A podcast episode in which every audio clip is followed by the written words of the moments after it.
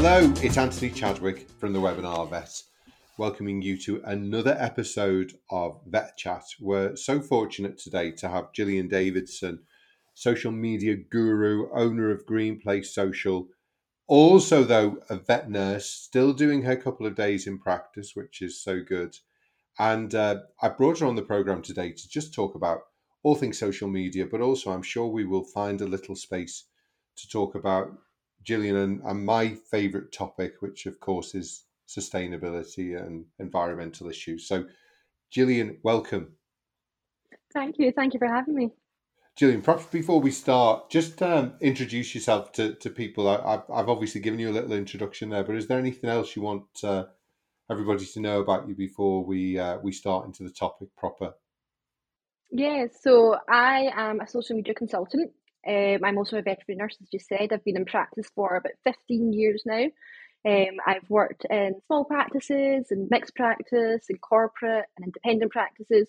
And I've always been interested in social media. I remember setting up my training practices Facebook page, must be about 14, 13 years ago, and everyone been a bit unsure about it, but just I was interested in how you could engage with people and build a relationship with people. And I wasn't really looking at it from a marketing point of view, almost more just my fun point of view. And it was a new thing. So it's funny now, like 10 years down the line, this is now what I do. But I'm still in practice, as you said, and I'm still doing the social media at the same time. Do you know, before the pandemic hit and for several years before, I was saying that, you know, every business, butcher, baker, candlestick maker, veterinary practice, has to be a digital business. And obviously what happened during the pandemic was we had to close practice down. Suddenly we were looking at digital tools, be they social media or otherwise, to get messages out there and things. And yeah. I think we saw, you know, I'd said, if you're not a digital business, you won't be around in 10 years. And actually what the pandemic did was really squeeze that time down, that we were more and more reliant on things like Zoom, obviously social media for getting messages out, apps like Pets app and Vetstoria and so on for helping with booking appointments and all those sort of things. How do you think that whole kind of market of social media, has that really evolved? Do you think that's changed because of the pandemic over the last 2 or 3 years? Yeah, it certainly forced people to go digital who didn't want to. They realised that there was no other option at that point. So I think people embraced it more because they were forced to do it. They realised it wasn't so scary, that it was fun, that it was a way to make contact, and realised it was the way we were going, pandemic or not. It was inevitable, that's the way we were going. So I think people are much more open to it, and people who weren't using it before are using it. So yeah, it's been a positive change, I think. Brilliant. I mean, perhaps tell us from a veterinary perspective, obviously a lot of vets and nurses, plus others who'll be listening to this, what should... do you think we should be doing in veterinary practice? What are the channels that you sort of concentrate on in your business? And I know you work with veterinary practices, but also, you know, with people like trainers and dog walkers as well. So that's interesting because, of course, they're our clients. So what are the platforms that they're on? Because, of course, that then dictates the sort of platforms that we should be speaking from as well, doesn't it? Yeah, so you don't really want to pick your platform based on what you like and who your business is. You want to be where your clients are. So if you are a vet practice and your clients are maybe the mums, maybe young couples, then are they more likely to be on Instagram? Maybe that's where you should go. Or maybe your clients are older clients, or potentially maybe more on Facebook. Or are you at a referral hospital and you're wanting to reach out to veterinary professionals and get them to refer to you? Possibly you should be on LinkedIn because that's where they might be as well. So you sort of have to know who your audience is and go where they are. So it does depend what business you are, and also even if you're a vet practice, what kind of vet practice you are. Yeah. We're blessed with content gold of animals. So visually you can get fantastic content from posting photographs of dogs and cats. So Instagram is quite often a key one for most of us to use. I think everybody loves a good pussycat meme, don't they? Yep. Or just dogs running in slow motion as well, and their coats fluttering in the wind. So we're very blessed with being able to put up pictures and get lots of likes from that. Gillian, you obviously have done this for a long time, and I think it's fascinating. You know, it often is, or it has been in the past, you know, the veterinary nurse, you know, the young veterinary nurse who knows all about that social media, go on there and you sort it out, which is obviously, you know, how you started your career. But what are the things that you see? Because you see a lot, you must see a lot of social media, Facebook pages, Instagram pages of veterinary practice. What are the maybe 3 or 4 things that you see that you think, oh my goodness, why are they doing that? I mean, my one is always, as vets, we want to show the really gory photograph of the operation to show how clever we are that we've been able to fix this. Whereas, of course, owners on the whole don't want to see those sort of pictures, do they? No, clients like to see puppies. Yeah. The things that maybe practices do wrong, but simple things will seem simple, is even just putting images at the wrong size. So heads are cut off, text is cut off, not using all the different formats on platforms. So just now, really with Instagram, we should be moving more towards video. So not maybe using video enough, making your captions too short, making them too long, and not using hashtags. There's lots of things you can do wrong. Do you get involved with your clients with Facebook and Instagram marketing, or are you just doing more sort of organic? That was the word I was looking for, organic. So as marketing, so with social media marketing, you've got organic marketing and you've got your paid ads, so like your Facebook ads, your Instagram ads, LinkedIn ads, Twitter ads. So I don't do that so much. You have specialists who deal with social media advertising. So I deal mostly with organic, but it is marketing. You could just sit there and throw loads of different posts out there, but you really need to have a strategy in place. So although you're not paying adverts, you still want to have a strategy in place. So it's working with practices and practice owners to have them focused on a strategy, know what they're posting, when they're posting, and everything involved with strategy with engagements and hashtags and SEO. So you're not just spending hours creating reels or posts and putting it out there and nothing happens, which can happen to anyone. You can spend ages making a reel and it bombs. You just can't avoid that. But if you have a strategy in place and you follow that strategy, then it's not just a scattergun of content flying everywhere that's not landing where it should be. So are you providing for your clients support with their website around blog posts as well, or are you very much just around sort of Facebook and Insta and so on? Just initially I started off just in the social media consultancy, and then I got contacted by a couple of people about blogs because they wanted blogs for their website by someone who was a veterinary professional but also familiar with digital marketing and have the SEO experience as well. So I do that as well, not with more with the blogs rather than mailing lists or product descriptions, but it does tie together, and social media and websites do tie together.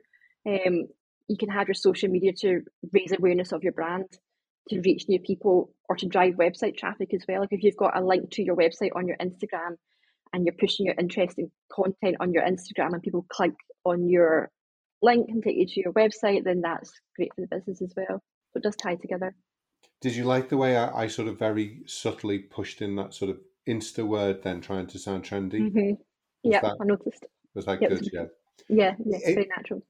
I think the social media is also partly, you know, to collect an email address, although I know email is now, it's interesting, you know, do less people look at it and etc. But you can carry on the conversation then on email, and obviously you can hopefully convert them into a practice client. So I remember when I set up my practice, well, a long time ago, but then obviously we were interested in the internet, and you know, it can very much be a way of increasing your community, your veterinary size as well, can't it? You know, your number of clients and patients that you have in the practice, as well as the ones that you have got, keeping them happy, because some practices don't do it, and I think they're really missing out if they're not doing Facebook and Insta and so on, aren't they? Yeah, I think as well you need to do both, because it's not that uncommon that Instagram goes down and people get locked out of their accounts. So if your only way of marketing and reaching clients is through Instagram and you lose your account, you just lost all your connections. So definitely having an email list is still hugely important. Definitely. Obviously, we've talked about veterinary practice, but there's also more and more in the world, there's influencers in all sorts of areas, but certainly veterinary influencers. I know people like Kat the Vet, who've been on the podcast, have huge numbers of followers. Where do you see that fitting in, and how does that differ from what we've just been talking about with general veterinary practice? So with thought leaders and experts and influencers, it's about you, isn't it? So you've got to put across who you are, what you stand for. Usually you've got some sort of niche, whether it's you're a cat vet or a behaviour nurse, and you've got to put that across and getting your opinions out there. So if you're trying to put yourself out there for recruitment, almost, it doesn't have to be that I'm going to be this huge influencer with a million followers. It's just putting yourself out there, showing your authority on a subject, your professionalism, and just putting yourself out there. I think that's a really good point, Gillian. I mean, I obviously, recruit people, and we also have Simply Vets, which is for finding locums and permanents, and also providing a payroll service. And what I say to a lot of people when I've seen them is, the LinkedIn profile can be so important, because I go onto your LinkedIn profile, I see who you are, I see what your experience is. In some ways, that's much more powerful than a CV, because the number of CVs you see and they stop 5 years before the person's coming in for the job. Oh, I didn't put that bit in. Oh, okay. LinkedIn becomes something that you can add articles that you've done, presentations that you've done. And also, importantly, recommendations. So I really like the recommendation piece, where often if I was interviewing somebody, if you like them at the end of the process, you say, well, can I have a referee? Whereas if you've got 10 LinkedIn profiles recommending you, and they're not all your mate and your mum and your dad and things, then, I think this is hugely significant, isn't it, as well? Yeah. And even thinking back to the other way of using LinkedIn and social media to put yourself out there looking for employment as well. A business, it's really hard just now, as we know, to recruit vets into the practices. But if you've got a wonderful social media platform where you're showing the level of the work you do, what your practice looks like, that your staff are having fun, that they are well trained, that they seem happy, that you're a nice looking practice, then you can attract talent to your practice as well. So it works both ways, actually. Definitely. Do you want to become a part of the largest online veterinary community in the world? The Webinar Vets membership is the perfect tool to easily complete your veterinary CPD or CE. Watch webinars anytime, any place, on any connected device. Become a member today and explore our library of over 2,000 premium quality webinars. We also care about the environment as well as your CPD or CE. That's why we plant trees for every one of our members. To find out more, visit thewebinarvet.com/memberships or click on the membership tab on our website. You mentioned a little bit before, and I'll pick up on it if I may, about video marketing, about using video rather than static pictures or text. Yeah. What are you doing there in that space at the moment? What's interesting you in video marketing, and how do you use that? So Instagram have really taken the jump, and Facebook, who are the same thing really, to using Reels. They're extending the length of a Reel can be now as well, and they're really pushing Reels. So you'll see more Reels put up on your feed, on your suggested posts. So it's just jumping on trends, which is really important for using Reels. So using trending music, using trending transitions as well, filters, just following that is where you should be going. And it's trying to stay true to who you are and who your brand is as well. It might not be appropriate for us in practice to do an outfit transition, because I think people want to think was professional. But you can certainly find trends that you can jump on, and it's just been kind of up to date on what is trending and following it. Yeah. But that's not to say that there's no room for carousels and graphic posts as well. That's still important. Some people do all reels, but there's definitely room to still do the more traditional posts. You haven't mentioned and I think it's an interesting platform. My wife is a teacher and is completely obsessed by Twitter because a lot of the education experts are on there. My little concern with Twitter is what you like is what you then see. So it can end up, you know, you're not seeing a balanced picture of things. But what are your thoughts on Twitter?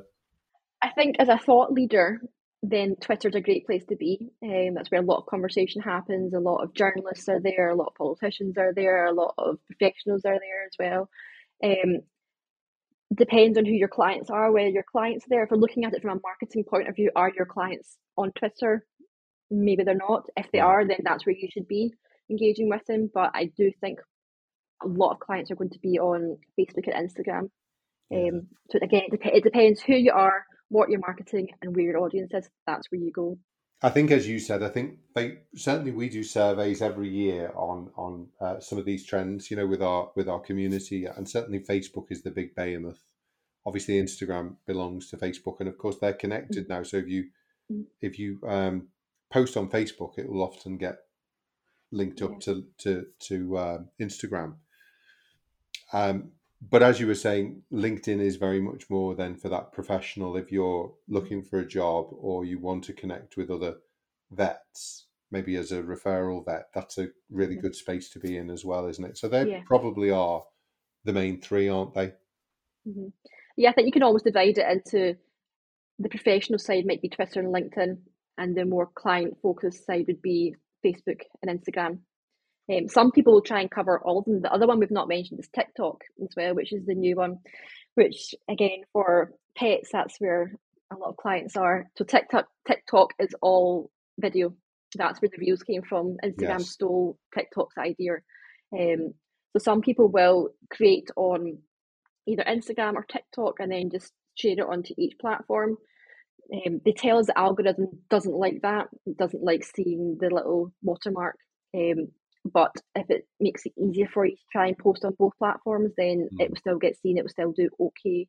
And some people will try and be on all the platforms, but that's more than a full-time job to create content for all the platforms, to all the engagements. And is it a good way to spend your time and your money on 5 platforms? Maybe you should just focus on one or two.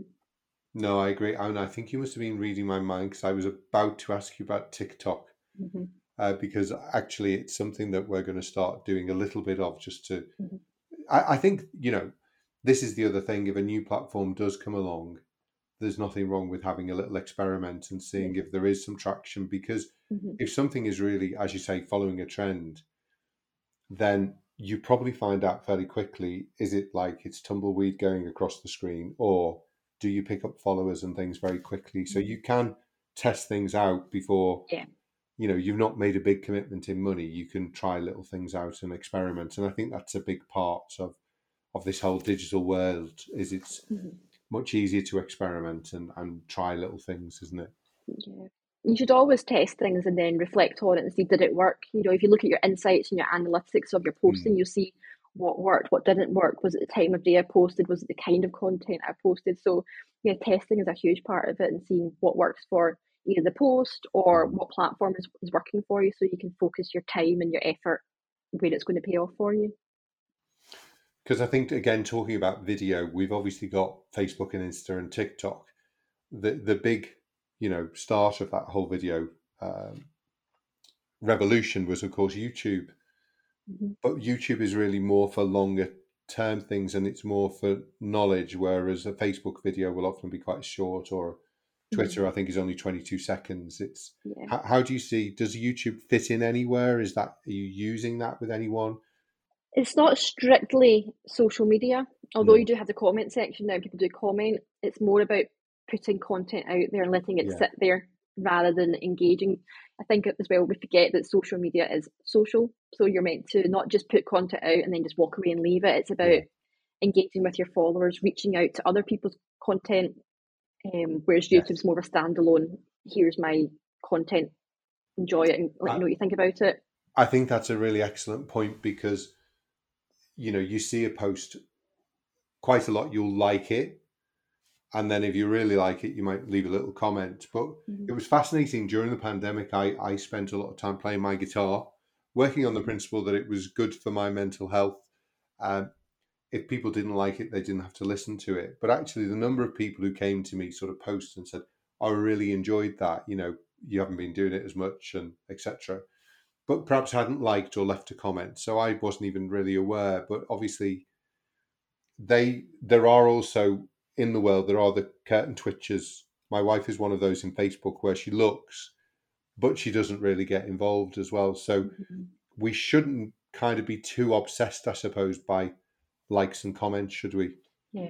Vanity metrics, no. Vanity metrics just make you feel good that someone's liked it, but it's not just about liking it, it's about whether it landed in someone's feed, whether they saw it. That still is worthwhile to you, whether it was there. So again, if you go into your analytics and your insights, you can look at it and see how many people saw it, how many people liked it, how many people commented on it. And the more people that see it, like it and comment on it, will then send it on to other people. The algorithm will pick up on that as well. But so no, we shouldn't just focus on the vanity metrics. But everyone likes a like, don't they? Everyone likes a like. But it's, I think it's good. You almost, do you think you can talk about a wide range of topics, or do you think you should be known for one or two topics? Yeah, you want to be consistent with what you talk about. People like consistency. You know, it's like having a friend who, you know what kind of chat you get from them, you know what kind of clothes they're going to be wearing, you just know what you get from them. You don't want to meet them one day and they're talking about this, and then the next day they're talking about something completely different. It doesn't make you feel secure. It's weird, isn't it? So no, you want to have your strategy in place where you know what you're talking about. So it keeps you focused on what you're posting, doesn't leave you wandering around thinking, what can I post about? And also your audience, your followers, your potential clients feel familiar with you and they know what to expect from you, and they'll come back for more. So yeah, have maybe like 4 or 5 sort of subject areas and then focus on those. No, it's a really good point. I think to finish, you know, I'm trying to lead in the veterinary profession to help it regenerate to become a more sustainable, environmentally friendly space. And I know you're very passionate about that as well. And I loved your story that you told me before we did the podcast about the recycling point that you put in the practice. So perhaps tell us a little bit about that. Yeah, so probably about 4 or 5 years ago, I think, I just really decided to change how I was at home and with using plastic bottles. So we get our milk now gets delivered in a glass bottle. And following on from that, I got the TerraCycle set up at my work where people could bring in their pet food pouches, and then it would get taken away and recycled, and the plastic was used to make park benches and things. So it was really good. So that was great. I love doing it. We don't do it anymore, unfortunately, but it was fantastic to see the amount of clients and non-clients that were wanting to make a difference as well, and they were coming to us to bring it in, and it was wonderful. We had charities bringing us cat food pouches as well. So and it really made you see that if they hadn't been bringing it to us, it was just going to landfill. Yeah, I mean, the pouches are a problem, and we are talking to the companies because I think, you know, we need to have more of an obligation. If we're creating the waste, in other words, we're making the food, I think we do need to be looking at where those things go, because they used to be in aluminium tins, which is eminently recyclable. Yeah. So yeah, it's really interesting, and I know some places are better at that than others, but it's interesting that obviously from an environmental perspective it's absolutely the right thing to do, but it's interesting that there were people, you know, within that practice that were perhaps a bit less keen about it. I was speaking earlier, and depending on when these podcasts get published, to a solar panel producer in Canada. I've had solar panels for 14 years, and I did it because it was just the right thing to do. And I don't understand all the science, and I've got my one of my team, he's actually put solar panels in, and he's a bit of a geek, and he's been looking at the battery and buying energy at certain times and all these fancy things. But actually now it's becoming much more, the solar panel guy was saying, when we're not selling it on, it's the right thing to do. It makes sense from an economic perspective as well, which I think is really important. And I think we've got to try and encourage people that it's the right thing. It's the right thing to do, but actually economically, it makes sense to do some of these things. And with that particular example, you know, that was obviously bringing people into the practice, awareness. They were seeing what lovely facilities you had. Mm-hmm. I'm sure that you got some new clients out of that particular project that you did. Yeah. It just created extra footfall as well for us as well. You know, people were just coming in to, they maybe weren't our clients, they went to the one down the road, but they would come in to drop it off with us. So yeah. It was great. It's the volume we got was incredible. Yes. We were filling up wheelie bins like every week at least. And it was a lot of time and effort to do. So that was kind of why it got stopped. But it was great for the environment, and it was great for bringing people into the practice as well. It worked in both ways. I think I'll try and bring it back. What I've heard from people is that because TerraCycle has been on its own for a long time, it's been quite expensive. Whereas I think as more people come into that space, it probably will become more sensible. But it's definitely one that we should be talking to our pet food suppliers about and saying, come on, get yourselves together on this, because this is important. Yeah, it didn't cost us anything. The pet food one was sponsored by Mars, I think. So brilliant. When I first looked at it, it was buying the box for £200, but then by the time I got around to organising it, it was sponsored by definitely Mars and one of the cat food pouches, I think. Fantastic. So it was win-win. Yeah. Brilliant.